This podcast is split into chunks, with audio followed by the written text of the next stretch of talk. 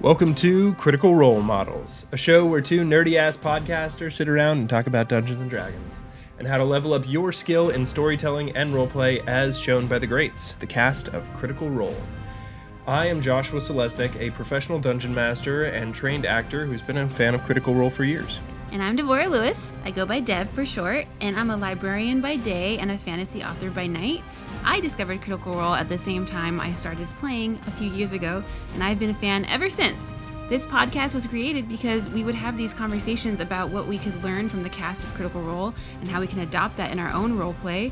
And we had so much fun talking about it that we felt like critters and non critters alike would appreciate hearing these conversations and can then bring some insights back to their own tables.